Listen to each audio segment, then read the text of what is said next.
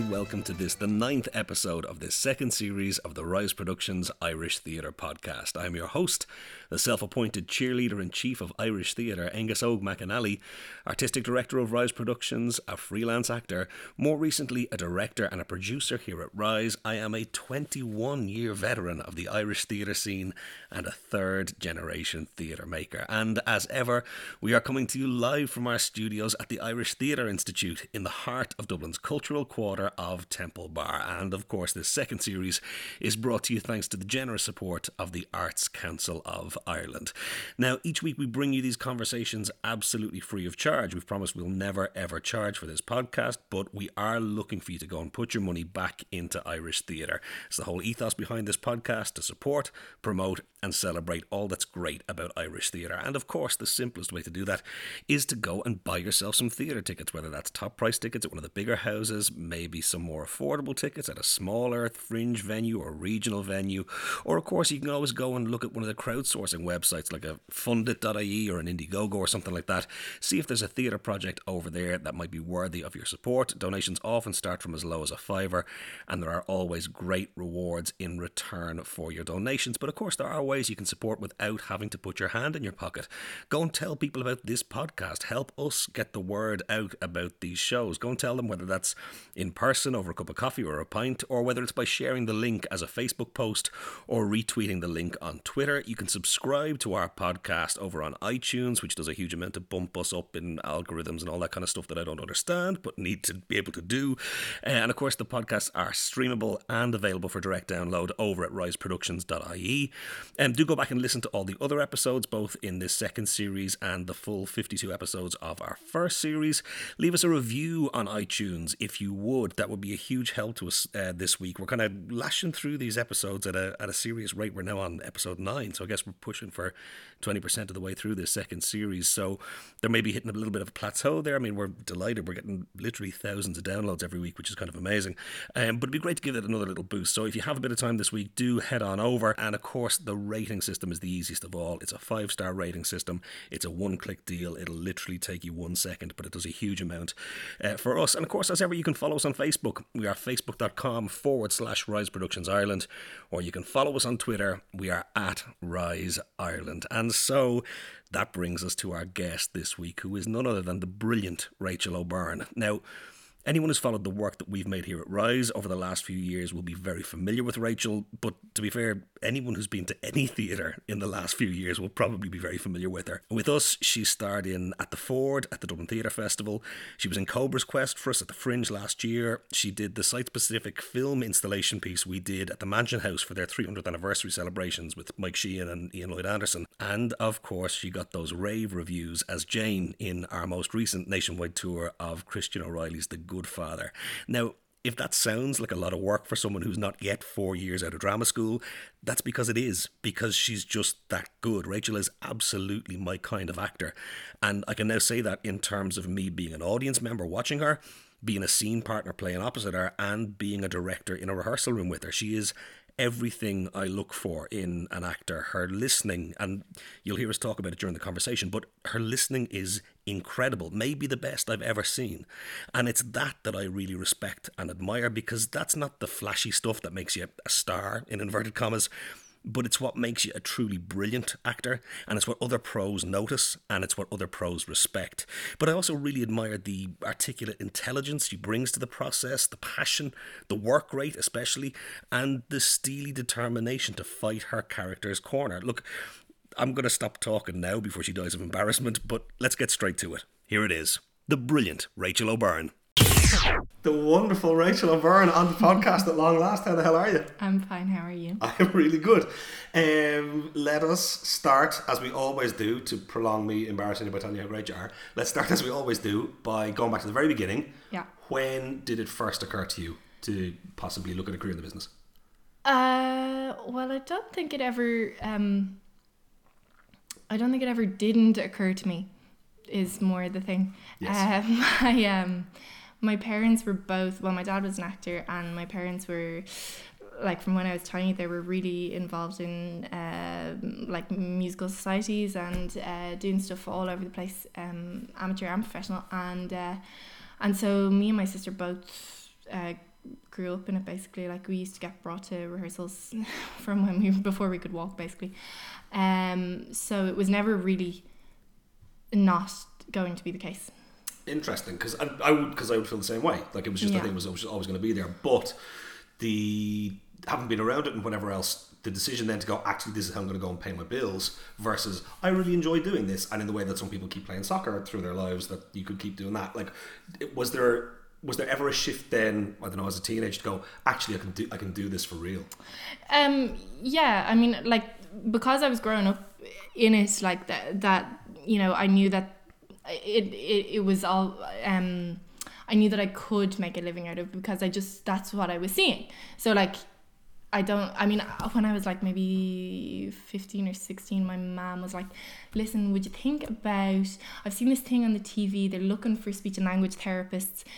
You'd be really good at that. Why don't you?" So I did. Like for my transition year um, work experience, I went uh, to um, a school in St. Pat's in Drumcondra where they were like they had this whole speech and language uh, program for young people. I did my um, work experience there and everything, and I was kind of like, but that was more because people told me that I should be doing it because no because like in school I was good academically and like I had all these like the possibilities were there that I could do whatever but that was never really what I wanted to do. Like there's only ever really been this I think. Okay, so as we go as we transition from transition year, uh, and leaving start starts to come down the tracks, uh, you're looking around at options for afterwards. And am I right in thinking that you were the first year for whom the old BTS stroke BAS stroke three year actor vocational training program Trinity then suddenly wasn't there? yeah.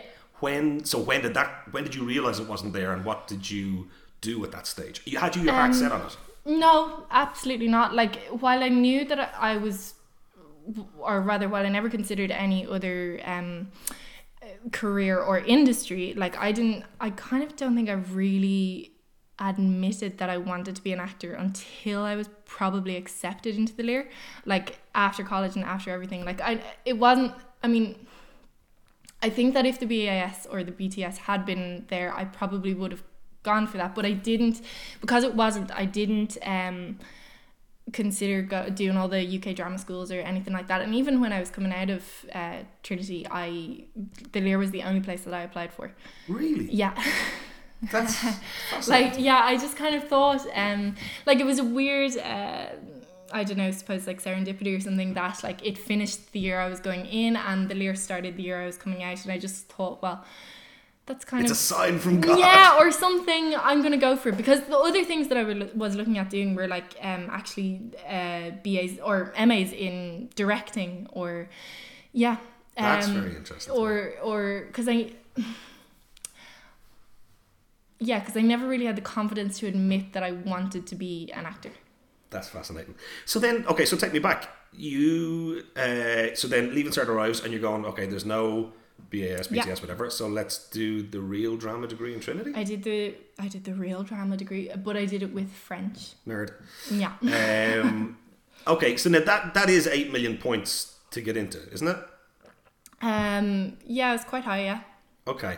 Did you have people going? Why would you waste it on a drama degree? Why did you go and do medicine or law? The day that we got our leaving cert results, I was in the airport going to the Buxton Gilbert and Sullivan Festival. I can't believe I'm saying this, but anyway, um, I was I was doing a production of the Hot Mikado with a Dublin company, uh, going to the Buxton like this. It's a massive international um competitive Gilbert and Sullivan Festival, um, and we were standing in the in the uh, in the Ryanair queue in the airport, and I was like, my sister was with me, and we were like totally, you know, completely on edge, and uh, and it was time, and so I logged onto one of the airport computers because we didn't like it. This was whatever, like there was no phone, uh, like we didn't have mobile, or rather, clock- we didn't have like 3g we didn't have like three G or whatever. Um, so I logged on to the internet uh, on the airport computer and got my results, and then the whole like. Uh, the whole queue was all full of us. There was like fifty people going, so it went up and down the queue, and they were all going. But what? Uh, what are you going? Like, why don't you become a doctor? So, um, yeah, I felt uh, that was a bit of an anticlimax there. So, talk to me about your time at Trinity then. Yeah. Um, I mean, look, that's that as I like to call it, the real drama degree. Uh, it's turned out an awful lot of incredibly high flying people yeah. who've been very influential in the industry and whatever else. What was your time there like?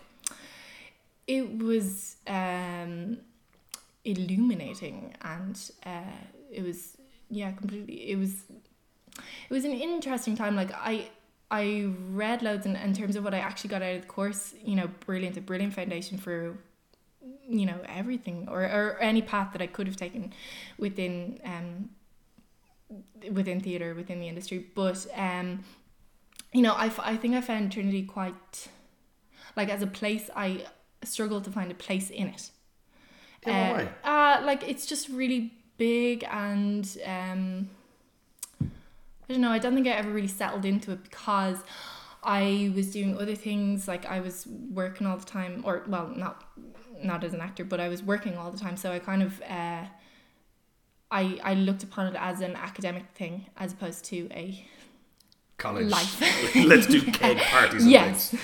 Okay, but that's yeah, but I think that's But fine. but but but that said, I mean, like I met, I, like there's, I've met loads and loads of people that I still know and will continue to know and are going to be the leading lights in the industry, and uh, and I did have a brilliant time, and uh, you know, because of all the things that I learned. Yeah. Um, di- and did the academic end of it suit you? Because my recollection Yeah. of it is when we were doing the BTS thing, like we had a couple of handful token Mm. academic classes each week. I think just to get it, because we weren't that long in. I think Burroughs' year of, so the graduating class in 99 was the first time it had moved from two year diploma to three year degree. And I, so I was, as, as Burroughs came out in 99, I went in in 99. So it was Yeah. still very relatively new as the degree thing. So I think they needed some kind of token academic thing sellotaped onto it to prove that it was worth doing. Um, so we, so while we had some of that academic contact, it was like few and far between and not all that stressful. But did it suit you? Yeah, I love reading and I love learning, and um, it did. I kind of struggled at the start, as I think everybody does when they go into college, um, that it wasn't uh, the leaving cert anymore, and there was no right and wrong answer. But uh, once you kind of get over that, yeah, I really enjoyed the time to do that.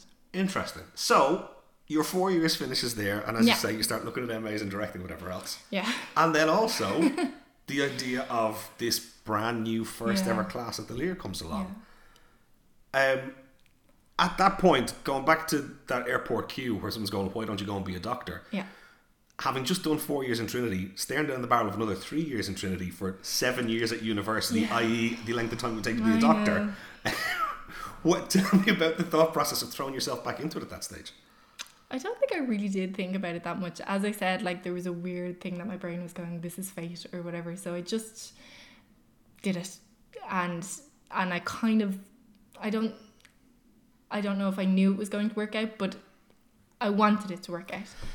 Talk to me about the audition process then for the Lir. Um, had they flown in a lot of people from RADA to make sure you were yeah because there that? was there, there was no dublin staff like there Okay. um we were all as far as i well I, I know that we definitely were all chosen before they announced any of the staff or lachlan as the director Wow. or anything uh, so i don't know who's in place but uh, during our audition process uh, brian singleton um, featured very heavily as he still does i'm not sure um, and um, danielle ryan nona Shepphard uh, and a load of other rada heads Really? Mm-hmm. I mean, that's fascinating to me because as I saw the the staff at, at the BTS course change Yeah. and evolve, it was interesting to see how the class selection changed and evolved over the years Yeah, as well. yeah. So I think I mean I think people have their stamp on things, their flavour on things. Um, so talk to me about the process of the Lir. I mean, how ma- how much in terms of teething problems was there for them just trying stuff out for the first time, and also then how early did you know that that fifteen was a pretty special fifteen? Uh, I don't know if I like when you say if I knew that that fifteen was a special fifteen. I mean, we were just like we had that was the amazing thing about it. We had no frame of reference. Oh yeah.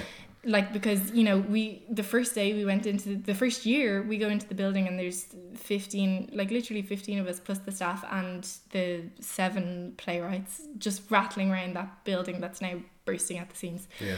Um, so like we had no um, we couldn't see anybody going before us, like what way it was supposed to be and and that was brilliant, and it was brilliant for us as well, um, because because we had nobody that we were looking up to or nobody that we were chasing Yeah. we just got a chance to be us and to um and there was no kind of like politics or um um cross pollination and you know everybody sleeping with everybody else or anything Which is what drama school is mostly for, yeah to be fair. um we just kind Not of so much actor like, training as a dating agency. well, agency. no, but you know what I mean. Like we just got a chance to um, really gel together, Yeah. and uh, and and that has been one of the brilliant things about it. Like we we we got on so well with each other because I think I honestly do think because there was nobody else because we just had each other to rely on, and because we weren't fighting with anybody else for status or or anything.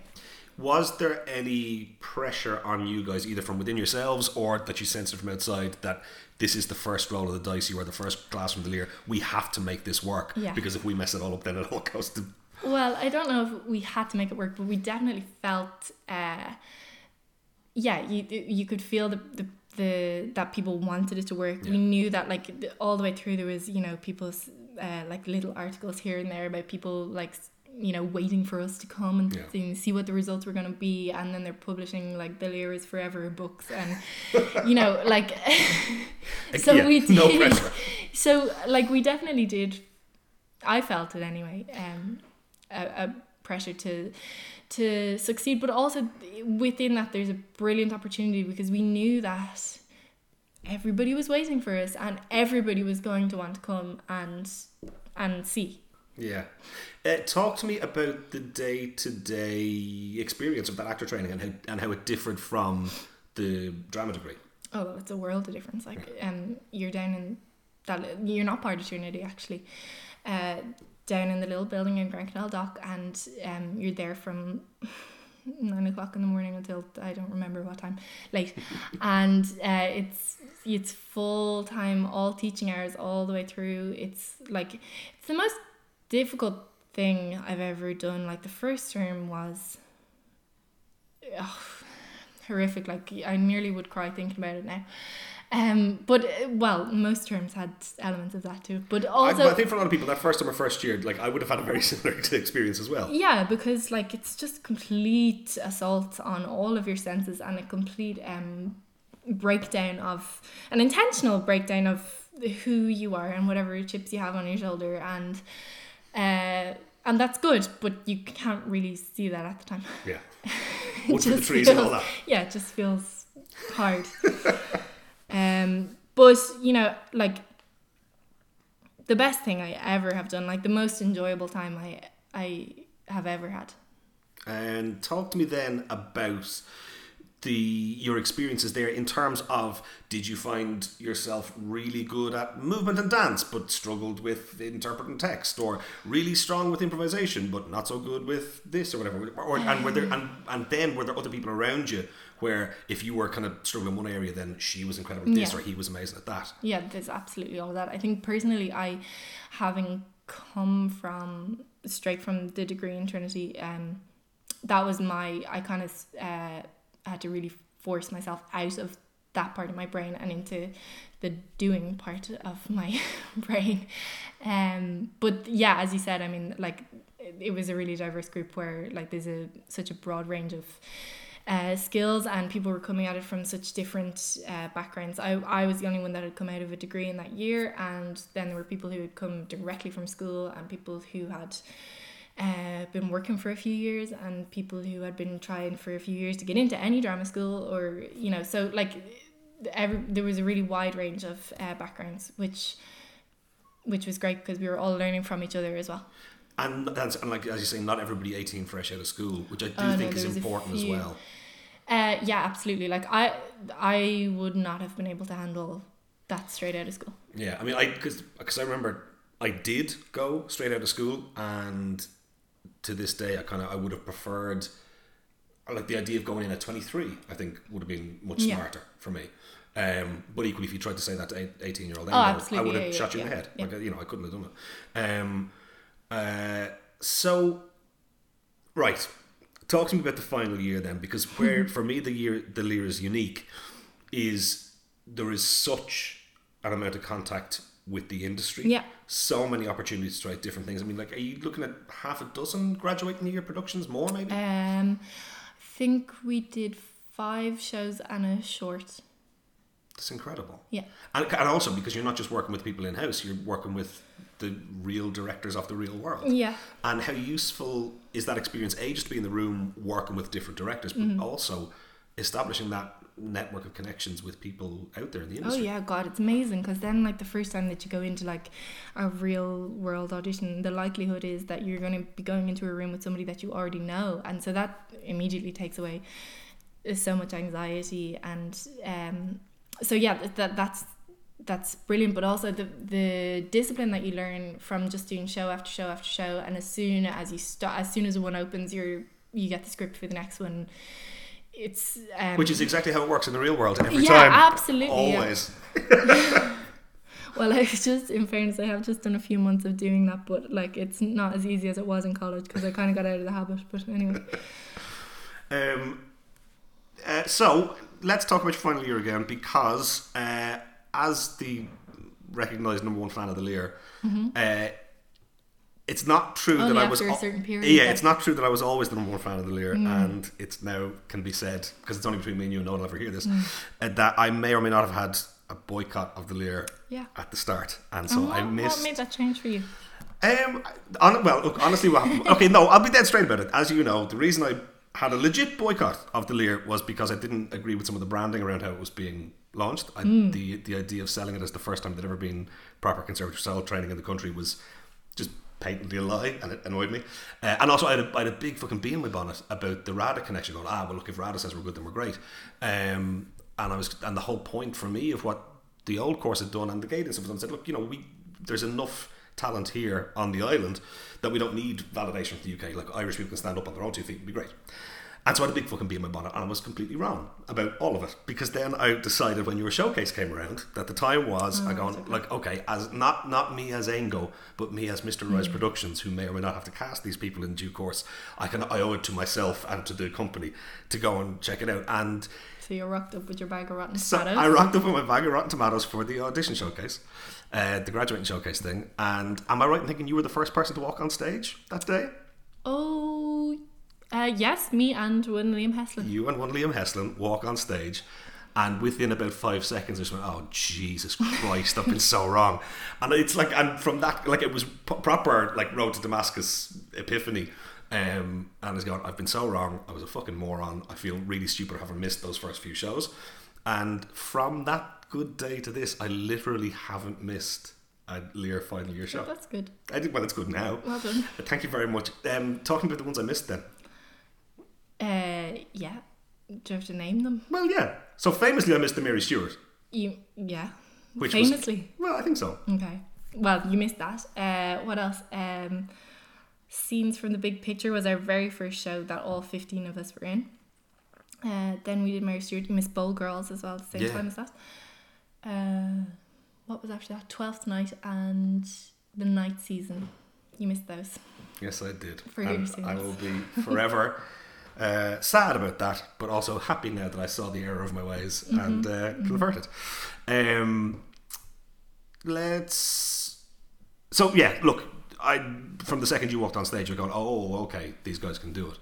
Um, and then the more and more of you kept coming out, and you saw this, like I said, you know, 15 actors who were incredibly polished at that stage, and like you say, pretty diverse as well in terms of different people, different skill sets, Yeah. kind of like a, a really solid mix of incredible actors. So then I came back for the next show, which ludicrously was Into the Woods. Ah, yeah.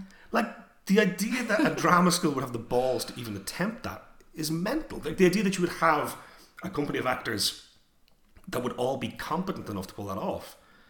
Just it's so beyond my frame of any concept of what would be possible in a drama school setting. And you guys were incredible in it. Okay. Did you? Is did- there a question there? I, I don't know. You talk about that show maybe. Um, actually, I was just watching it the other night. On I was watching the the uh, movie Yeah. on TV the other night, and I was just remembering, God, we had great crack on that. Like, it, it, you're right. Like we we shouldn't. I mean, nobody particularly had the correct skill set to do that. But like, there's that kind of thing of um, when you don't know that you shouldn't be able to do something, maybe. Okay. Um, and now, like I'm speaking, I'm aware. I'm thinking of people in who were in that company who are maybe listening to me right now, going, "What is she talking about? I hated that." But um, I'm so I'm coming at this from uh, like I love musicals. Um, so I had an absolute ball on that. But I think everybody was so part maybe partly because it wasn't we weren't like a company of musical theatre actors. We uh, came at it we just looked at it in a different way. Um, so I think there was lots of brilliant things in that show Yeah, you're right. Because of because it wasn't technically musical theatre e. Yeah, no, I, I adored it. It was fantastic. And then, obviously, that was followed up by The Clearing, Yeah. um, where A, you were phenomenal, and B, you were working with Annabelle. Mm. What was it like working with Annabelle? Amazing. She's pretty good, isn't she? Oh, she's deadly. I love Annabelle. Um, yeah, it was brilliant. A lovely play. Um, that like I still remember parts of that. You know the way like you, you or or rather maybe not the lines, but like the feeling that you had in certain moments. Um, and I loved the whole process of working with her on that play. Like her her detail and text.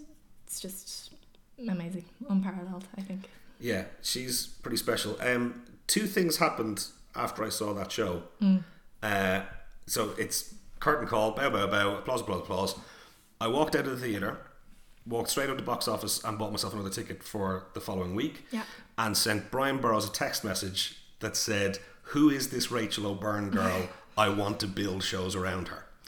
Um, so what was kind of fascinating for me was it's that weird thing that you were coming that you were absolutely fresh hadn't even graduated yet so you were completely new and yet at that stage you had effectively seven years of drama training under your belt and all the experience of everything Yeah. that had gone on before so you were kind of arriving perfectly formed but still entirely fresh Don't know about that now. well, I, look, it was it was a pretty special thing, um, but again, it was true for a lot of you guys. But I but I think there was a, a real special quality to what you were doing, and I was massively excited by it. And Ah, yeah, but a great part though, you know. Yeah. like, Um, like you really get it at a part like that. You really get a chance to kind of go nuts. Yeah, no, it was fab, and you did a great job. Um, so how quickly, and that was your final show. Yeah, that was it. So how quickly after that did things start happening for you? I mean, because you did a movie very early on. Uh, yes, in October, and before that, I was working. I was in Galway for the summer. What we what were you doing in Galway? Ah, yeah, well, it sounds more impressive than it was. Um, I was working with Druid on uh, The world premiere of a brand Tom new Tom Murphy Murphy's, play. Uh, play Brigit, which is the companion play to uh, Bailegangaire.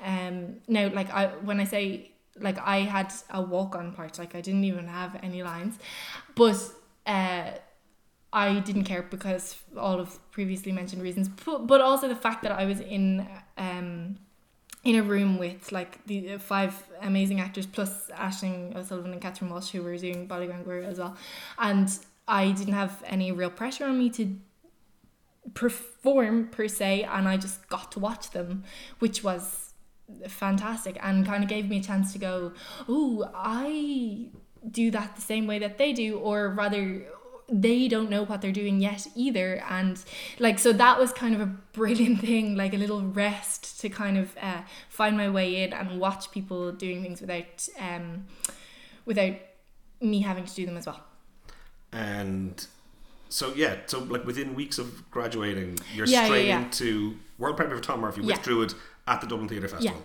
That's not a bad start, right? Uh, no it was great Um, how quickly did I approach you then for At the Ford?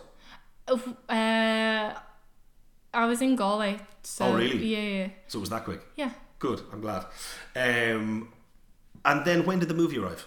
Uh, pretty soon after we left college, a week or two after uh, we left college, uh, Amy Rowan was casting for Rebecca Daly's film uh, Mammal. Uh, so I got a nice little part in that, which was shooting then in October, I think. In yeah, in October in uh, Dublin and in Luxembourg. So were you filming both locations? Yeah, That's good. I kind know. of show is. like yeah. Um, how did you find uh, transposing stuff onto screen then? I mean, had you guys done much screen training? Uh, well, yeah, you've done a we did- short, haven't you? Yeah, we had done a short in college, and um, yeah, but I was still terrified. I'd never done anything on that scale before, and Yeah. you've got like Rachel Griffiths, like who's pretty um significant, uh, lovely woman, and um, and like a whole other cast of heads like one Barry Keoghan and uh, Whatever happened to him? yeah, and you know Michael McElhatton and like a whole crowd of like fantastic actors, and I'm going, oh my god, what am I doing here? Um, but yeah, it was it was it was great, and Rebecca's a brilliant director, and uh, so I had a nice time on that. Um, so, yeah, so then, hang on. So the next year you're straight into theatre festival again. Now, I know you did stuff in the meantime, but back in the festival for us with at the Ford. Yeah. Um, how did you find working with that great actor Angus McAnally? Had you, had you, had you a great time? Yeah, I did. Yeah, uh, that show was very. Sorry, is my voice going? No, No. it's okay. Yeah, that show was. Um, again, that was another first because I had never. That was the first time that, um, Gavin had written it with knowing that I was going to be in it. So that Yeah. was a part that was written for me. I suppose you could say. And so then that's like a really interesting process to watch how that evolves and also to go, oh well Gavin knows me a little bit and he's writing this for me and this is where Gavin thinks I should be going. That's like in you know, an interesting way to to look at things. How much contact did you have with Gavo over the years in the Lir? Was he was there? Uh yeah, he uh Gavin uh is uh, was there from the very beginning. Oh, cool. Okay. Yeah. So you knew each other fairly well at that stage. I suppose. Yeah. Yeah. Well as much as. Yeah. yeah. Um, It's weird the way your relationships change now though that like all those people that were which is the brilliant thing about the Lir, the fact that actually most of the staff are working within the industry. Um it's weird the way your relationships change with them when you work with them after they're not your teacher anymore. yeah. It's great. Yeah, it's a strange one because there is that thing of you do need to keep an element of, you know, pupil teacher absolutely, yeah. distance for a while for the period that you need it. But then, I mean, again, the nature of our business, it's a very collegiate attitude and atmosphere and stuff. So yeah. that when that gets thrown to the side, it's kind of special. Yeah. It's brilliant. and Uh, and the same on at the Ford the the exact same thing with Brian Burrows. Yeah, of course. My number Um, one favourite. Yeah, it's funny because I mean it was it was a really interesting one for me because uh, clearly I was a big fan and I had seen the stuff you had done in between, but there was an element still going in blind because Oh yeah, yeah. um, because we hadn't worked together. Yeah. And while I knew like the end product of your work, I had never been around Mm. your process as such. And so there is the risk that you know you're going to be a It total was a fluke. you know, um, but I remember really early on, all the stuff that I had, from what I had seen, all the stuff that I had hoped would be your style was your style really quickly. Um, and the thing I always say about you is, uh, to use a GAA analogy, it's your off the ball work that is much more interesting to me. Like it's not that you could, it's not that you score great goals and great points, although you do. Uh, it's your off the ball runs that are what make you special. And what I mean by that is effectively just your listening. What you do. Okay. Thanks for explaining that. I know 'cause 'cause I you never ever would have got the guy reference. No, but um, but your the the quality and the nature of your listening, I think, is what sets you apart. Is that something that you are aware of or actively work on, or something that you kind of think is a good skill to have, or something that's admirable? Well, I mean, I think everybody would probably say that it's the key. I don't like. Only the unselfish ones. Do you think? Yeah, there's an awful lot of idiots out there that act in their own little magical bubble. yeah, but, don't give a but shit what happens yeah, around but them. like, it is kind of one of the most commonly heard phrases. Even if you don't actually do it, everybody says that listening is the key. Because they know it's the right thing to Yeah. say. I think. Well, I think so. Yeah. Yeah, but, But- you do it. Yeah, but how could you not? if you were an Egypt. But like, there's not a lot of successful Egypts out there. Don't get me wrong. um, eh, talk to me a little bit then about not necessarily your process as such, but like what what's good acting. Either when do you know that you're doing good acting, or when do you know that you're seeing good acting or playing opposite good acting? Uh, as soon as I think I might be doing good acting, I usually lose it. Okay. um, what is good acting? Well, well, it's somebody that, that is listening to me. Yeah. It's in the eyes. Actually, you can see listening. I think. Yeah. Um, and I'm yes, it's that's I suppose I don't like when I'm when I'm watching. I I don't know exactly what it is, but I want to think, oh my god, I could never do that. I want it to be unattainable, Yeah, whatever it is. that's fascinating. I want to forget that that I also do that as my job. Do you get those moments often? Not very often. No, but that's what makes it special. Yeah, exactly. Yeah. Uh, no, I'd agree. I like those ones where because an awful lot of time, and again, it's the nature of the business. That They're going, not just oh, you know, I should have got that part or I could do that better. Yeah. But it's the thing of you watch it, you're going to go, oh, that's an interesting approach, but I would have done it differently. And again, it's just that inside track of being in the industry. But that moment where you go, actually, no, that's just I special. could never ever that's do just that. a different thing. Yeah. Um, yeah, they're kind of fun, aren't they? Yeah. Um, well, speaking of that kind of listening and, and seeing it in the eyes and stuff, you have a pretty special working relationship with an actor that goes by the name Liam Heslin. Um, and I saw you two as a double act in The Clearing in that final show. Uh, and more recently, you appeared as a double act in Rise Productions' uh, production of The Good Father. Yeah. What was it like to come back to working with Liam? Had you worked with him since? Nope. So that was the first time since Yeah. the clearing, basically. Yeah. Uh, what was it like to come back to that, and what does that experience? What does bringing that experience into a rehearsal room do for you, and how you approach something? Uh, well, it's just uh, it's like coming home, I suppose.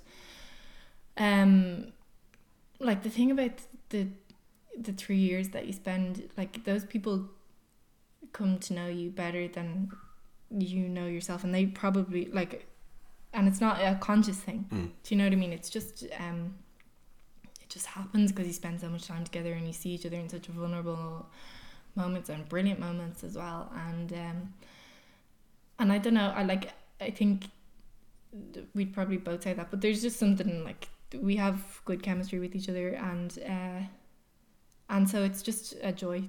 Like it makes it so like you don't even obviously you have to try, but like so much of the work is already done. Yeah, in that, well, the big thing for me is that all the not awkwardness, but the kind of the, the getting to know you stuff of like a week one Yeah. rehearsal is out the window. Like all the familiarity is Yeah. already there, which I guess is massively useful. Mm. Um, can we talk Great Gatsby? Uh, let's. Um, What a low and vulgar girl. I'm sorry, I can't. Look, You can cut like that bit Pa- out. Pavlovian response. Um, so this was, by any objective measure, a special production. Yeah, What was it like to be on the inside of it? fantastic and exhausting. Uh, like I, I, um, I don't. When I got the call to go in for audition, I that was the first I'd heard about it. So like I didn't. I don't think anybody had really heard about it before that. Um, and and I was like, oh, uh, like so excited. It sounded amazing what they were like. Well, first of all, The Great Gatsby. I was like, yes, I want to be in that. I should be in that. But also then like what they were going to do with it, and um, and it was to to actually be in it and to be in it at that time and and what it represented in terms of the theater and um the kind of um and Selina's uh the beginning of Selina's career at the theater and um I- it just all of it and then what it actually was was just I don't think I'll probably ever do anything like that again Um, it was properly special, or it certainly felt to me that it was properly special. A because it was a legit sellout; you couldn't get tickets for it. It Yeah. was like properly, massively popular Yeah. with the theater, the theater going public, critically acclaimed, but also kind of, I guess tying back to that that feeling for you guys of the first year coming out of the Lir, for you to be the first company of actors on Selina's watch, as it were, now not with her directing, but as this is as her statement of intent Yeah. for the theater. Um, did that feel pretty special? Absolutely, like yeah. I mean, you know, uh, the nature of it was that we had to rehearse. Like we weren't in a well, obviously we had the rehearsal room, but like we needed to rehearse it all over the whole building. So like even though there was a show, uh, Private Lives was just finishing up. Like for the first week, we were rehearsing on the Private Lives set and on all of the like and through the auditorium and like so, you know, immediately we got in there like we were all over the place and we just took it. We had to just take the building, like commandeer it, I suppose. And um, and and so it felt like a massive uh, a cleansing, or you know, like we it it was yeah.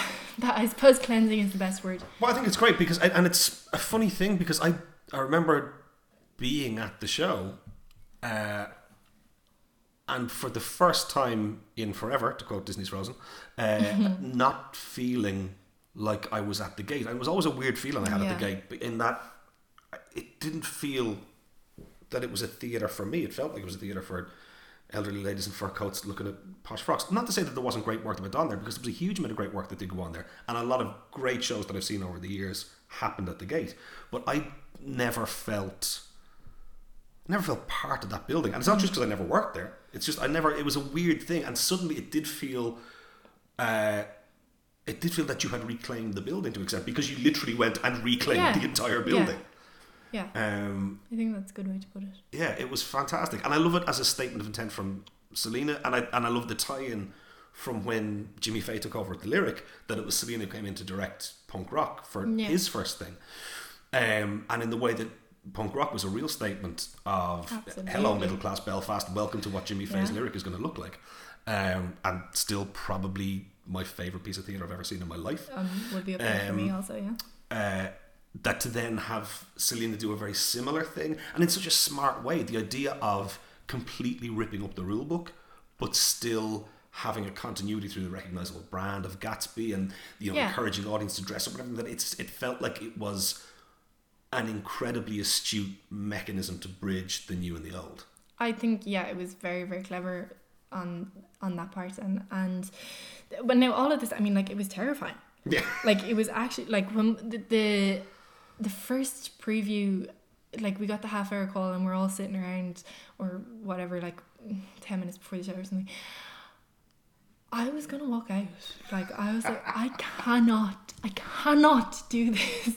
Because actually, the worst part of it was, like all of the, I knew exactly where I was supposed to go and when and everything and the timings. I was like, that's fine. I can learn that. We can all learn that. But like, talking to people was the thing, and then being allowed to talk back. Mm-hmm. That was like it, I can't describe how scary it was, and that never actually really went away. I mean, I got like you get, um, I suppose you get you pick up the techniques to do it, and like you have all the lines and everything, and uh, but like it never really, I never really got control of that. Uh, of the, like, the audience interaction stuff. No, no, no. Of the fear of it. I mean, I like. I think I probably could handle anything, and like I even had an easy go of it because Jordan was, you know, like very upper class in the white dress and the pearls and everything. Like people weren't taking the same liberties with me that they were taking with other members of the cast that Okay. they felt like the that the characters were um like Myrtle Wilson, for example. like Avine could handle anything Okay. now. um, but like the the I don't know, like I I I'm not a naturally extroverted person, so like I I never got over the kind of uh, the anxiety of of interacting with people and not being able to control or not never knowing fully what was going to happen.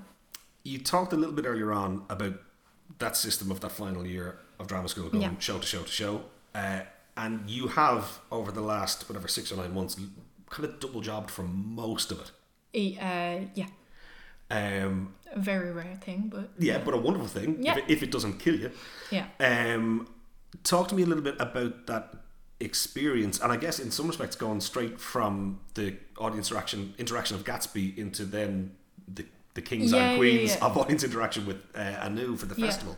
Oh, completely different ball game. Yeah, Um, like oh yeah, you can't really compare. I mean, people will put them in the same category because the audience are there in both of them, but it's a completely different thing. Like um, the audience, I think it with Anu, which are a brilliant audience because they're they're such a loyal, um, committed audience at this stage. Uh, are so much more respectful. Like we we got to a stage at the end of like because it was such a hit, I think like people were coming, which is a brilliant thing. People were coming into the theater that had never been before, but they just didn't like understand a lot of the time that we were the real people who may or may not be offended by what you're saying under the influence of the cocktails. Um, should I be saying this? Yeah, totally. we can cut fine. it out. um, and and within uh, so I mean, and obviously the subject matter is completely different thing. Um, so yeah, like uh, uh, I suppose Anu was almost a break Right. um, from having gone from this big mental thing to go to I mean it's completely different energy and obviously it's a totally um, it's an energy that requires its own attention and uh, care and uh, your professionalism but um, but a completely different thing And another theatre festival show for you. Yeah How many theatre festival shows have you done in the few years that you've been out? in the four years that I have been out I have done four theatre festivals Come on, seriously? yeah That's amazing. Um, I know it's just coincidence so. yeah, definitely just coincidence, nothing to do with hard work and talent. Um, so, the Abbey, the Gate, yeah Druid, yeah Theatre Festival, the exciting independent companies like Anu and Rise. Um, what is success for you? Because that sounds an awful lot like if I was an actress your age looking around at like what would I want? I go, I would like Rachel O'Byrne's career, please. Thank you very much. Do you feel do you feel like you have attained a level of success? Um, I don't. Uh, no, mm, I don't want to say no because that sounds like I know that I have had uh, brilliant opportunities, which I'm uh, very thankful for all of them. Um, but like you know, the thing is, like, I I still spend about half my year not working, and I know that most people that's the case for them as well. But like, it For doesn't. most people that'd be a good year, but go on. no, but well, like yeah, but like I don't know what's coming up now. Like I, I've come to the end of six months of double jobbing, but I have no idea what's coming up now. Um, and and I think that like yeah, I don't know what does success feel like because really, your CV is only. Really, it all just comes down to my CV. That all of those things are just my CV now. Do you know Uh, what I mean? Yeah, but in terms of ambition then, Yeah. do you i mean if you can continue working like this Yeah. with you know great companies great directors great scripts and stuff is that is that enough for you or if it's anything less than five oscars is that not success I don't know. Like, I don't think that's really Oscar is not my real ambition, but like I want to. Um, my ambition is greater than this country. Um, I love this country. I love the industry in this country, but I also want to do all the other ones as well, and um and yeah, and all the yeah I want to be in all the I want to work in all the other companies I haven't worked in yet, and I want to do all the parts that I want to do.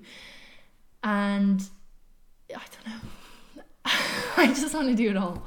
but i think that's okay I think that I what is success? I suppose uh, variation. I think that I have been lucky in most like I I haven't really kind I don't think that I've really doubled up on like a character type so far, which is something that I'm really pleased about. But I don't think I'm there yet, and I don't think that I think that would be a sad thing if I just this is the way I wanted to continue. okay no but I, but I think that's good i think it's i think it's good to know that you've achieved a lot so far but still be wanting more i think that's a really healthy way to be Yeah. um yeah that's fantastic like I'm still at a stage where I when I when I start a new job and you go on the first day like I still have to introduce myself to most people in the room. okay that's an Not inter- that it's I, not, and that's barometer, it, that's not to say that like I I want to, people to know my name. That's not what I mean. But like I have never met most people in the room before. in the way that for someone with more Yes. years experience than you when you walk into rehearsal on day one half the cast you've already worked I'll with still and you'll have, introduce you know, myself to them. yeah as opposed to sitting in the corner reading aloof with like a, a, cigarette, a Yeah. cigarette in one of those holders Yeah. so at this stage then with uh, like a pretty solid body of work behind you but still comparatively very early in your career Yeah. what excites you most then about the work and the future and you know the road that lies ahead? The unknown. Um, all the things that I could do that I don't even know that probably aren't even invented yet. Um, and I don't know. I mean, like the happiest part of the job for me is rehearsals. So if I could just be in rehearsals forever, that'd be brilliant. You're not the first person to say that to me. Why? What is it about the rehearsal process that you enjoy so much? I love the collaboration. I love the anticipation. The anticipation of the show going up is often better than the reality yeah, of of what it turns out to be. The possibility of it. And um and the crack. Yeah. I like it. Well, Rach, I, I look forward to having anticipation and excitement and crack with you in many rehearsal rooms for years to come. As Thank you know, you. I am a big fan, uh, and I now like to embarrass you by calling you a Rise Productions regular. Yeah. Uh, and hopefully, I can cling on to you for as long as possible. Uh, thank you very much, Rach. It was brilliant to have you on. Thank you. So there you have it, the great Rachel O'Byrne. Brilliant to sit down for the chat with her. And even though we were talking for over 45 minutes, there's so much that we didn't cover, but don't worry, something tells me you'll be hearing a lot more about Rachel for many, many years to come. I just hope I can hang on to her here at Rise for as long as possible. And so that brings us to our usual weekly roundup of theatrical goings on around the country at the Abbey Theatre. They still have let the right one in, which I'm hearing increasingly brilliant things about. So I'm going to go check that out myself very soon, as indeed I am hearing about the Red Shoes at the Gate. Um, at the Gaiety, Rapunzel continues there, the standard Gaiety Panto. Um, at the Bord Gáis, they have the Sound of Music, starring the brilliant Lucy O'Byrne, sister of Rachel, um, and that'll be followed by Beautiful. Um, at the New Theatre, they have Save and Quit, and at the Civic Theatre in Tallaght, they have Lunatic There I Go, directed by the awesome Aoife Spillane Hinks, my long term partner in crime. Um, although I believe tickets are selling very heavily for that, so if you're planning on going along, I would say book immediately, if not sooner. Um, at the Viking Theatre in Clontarf, they have Typhoid Mary. Bewley's has All Honey. Smock Alley has all those shows for the first fortnight festival. Do please go and check that out. There's a wide, diverse programme there, well worth taking a look at. At the Project Arts Centre, they have If We Got Some More Cocaine, I Could Show You How I Love You. What an amazing title. And that, of course, is starring the brilliant Alan Mann, uh, who was a classmate of Rachel's back at the Lir. And then as we head south to the Everyman in Cork, Beauty and the Beast is still going on there. Um, at the Belltable in Limerick, there's Into Minds. And up north at the Lyric in Belfast, there is What the Reindeer Saw and Beauty and the Beast. So that is us. That is episode 9 in the books. We will, of course, be back next week for another chat with one of Ireland's leading theatre makers. But in the meantime, this has been the Rise Productions Irish Theatre Podcast. For Angus Og McAnally, I'm Angus Og McAnally. We'll see you next week.